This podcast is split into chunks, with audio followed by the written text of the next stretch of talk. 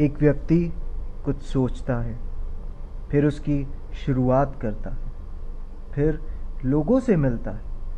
उन लोगों से जो उसे लगता है कि उसका सपना, उसकी सोच को पूरा करने में उसकी मदद करेंगे, उसका साथ देंगे।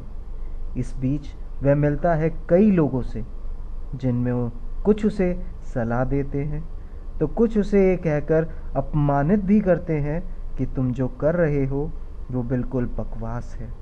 और तुम केवल अपना समय व्यर्थ कर रहे हो।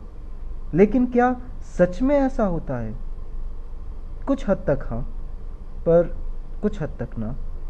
क्योंकि सामने वाला व्यक्ति अपना नज़रिया बताता है।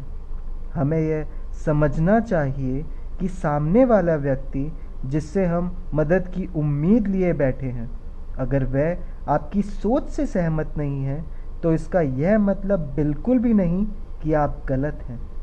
हो सकता है आप उसे समझा ना पाए हों, या हो सकता है वो समझ ना पाया हो, क्योंकि आपकी सोच आपके आसपास हुई गतिविधियों के कारण बनी है।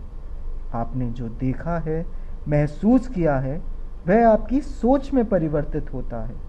एक दस दिन से भूखे व्यक्ति के लिए एक रोटी का पासी टुकड़ा भी बहुत अहमियत रखता है, जबकि एक साधारण व्यक्ति उसे ऐसे ही फेंक देता है।